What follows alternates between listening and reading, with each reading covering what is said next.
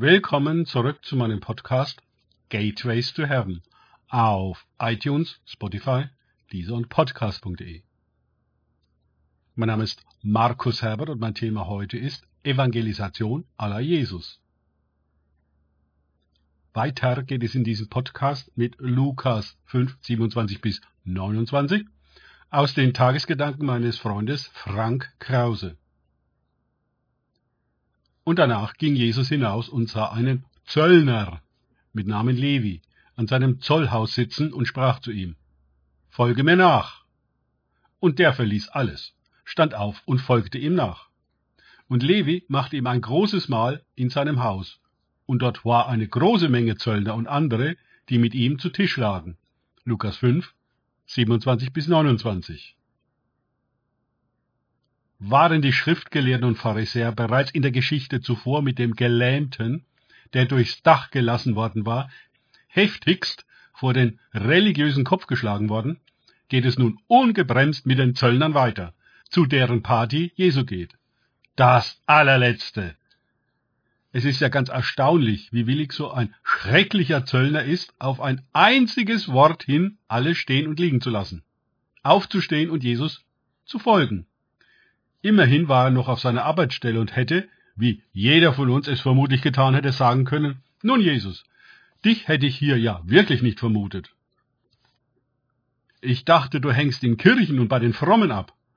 Also, wenn du nichts zu verzollen hast, treffen wir uns doch am Wochenende, wenn ich frei habe. Vorher geht es gar nicht. Das wirst du doch sicher verstehen. Offensichtlich reagiert dieser Zöllner ganz anders. Ja geradezu so, als habe er nur darauf gewartet, gerufen zu werden, um aufzustehen und zu gehen. Ganz ähnlich wie der Lahme in der Geschichte zuvor, hört er ohne jede Diskussion und ohne jeden Widerspruch oder Einwand auf das, was Jesus ihm sagt. Dann kommt die große Fete mit allen Kollegen und deren Kollegen, mit all den Weltmenschen und Sündern, mit denen Jesus offenbar weder Probleme noch Berührungsängste hat. Die Schriftgelehrten sind außer sich. Warum esst und trinkt ihr mit den Zöllnern und Sündern? fragen sie. Wo ist das Vorbild für die Kinder?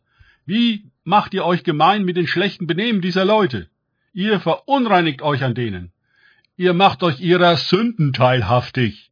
Und so weiter und so fort. Wir alle kennen diese Sprüche. Aber Jesus verunreinigt sich nicht an ihnen, sondern reinigt sie durch seine Gegenwart. Er verfällt nicht ihrer Sündhaftigkeit, sondern erhebt sie in seine Heiligkeit.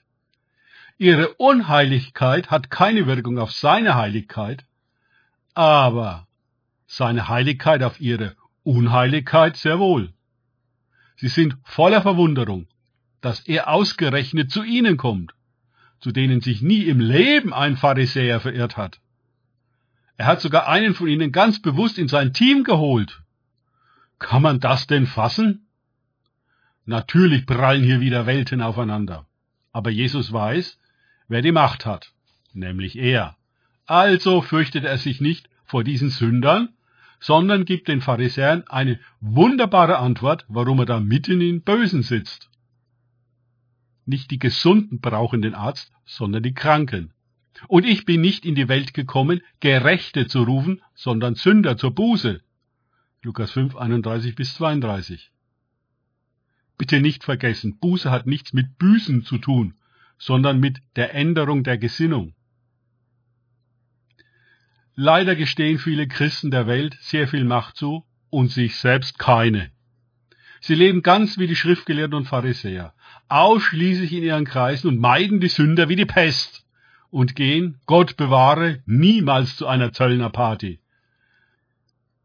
Auf diese Weise werden Sie sie natürlich niemals für das Evangelium gewinnen. Danke fürs Zuhören. Denkt bitte immer daran. Kenne ich es oder kann ich es? Im Sinne von erlebe ich es. Erst sich auf Gott und Begegnungen mit ihm einlassen, bringt wahres Leben und Evangelisation. Gott segne euch und wir hören uns wieder.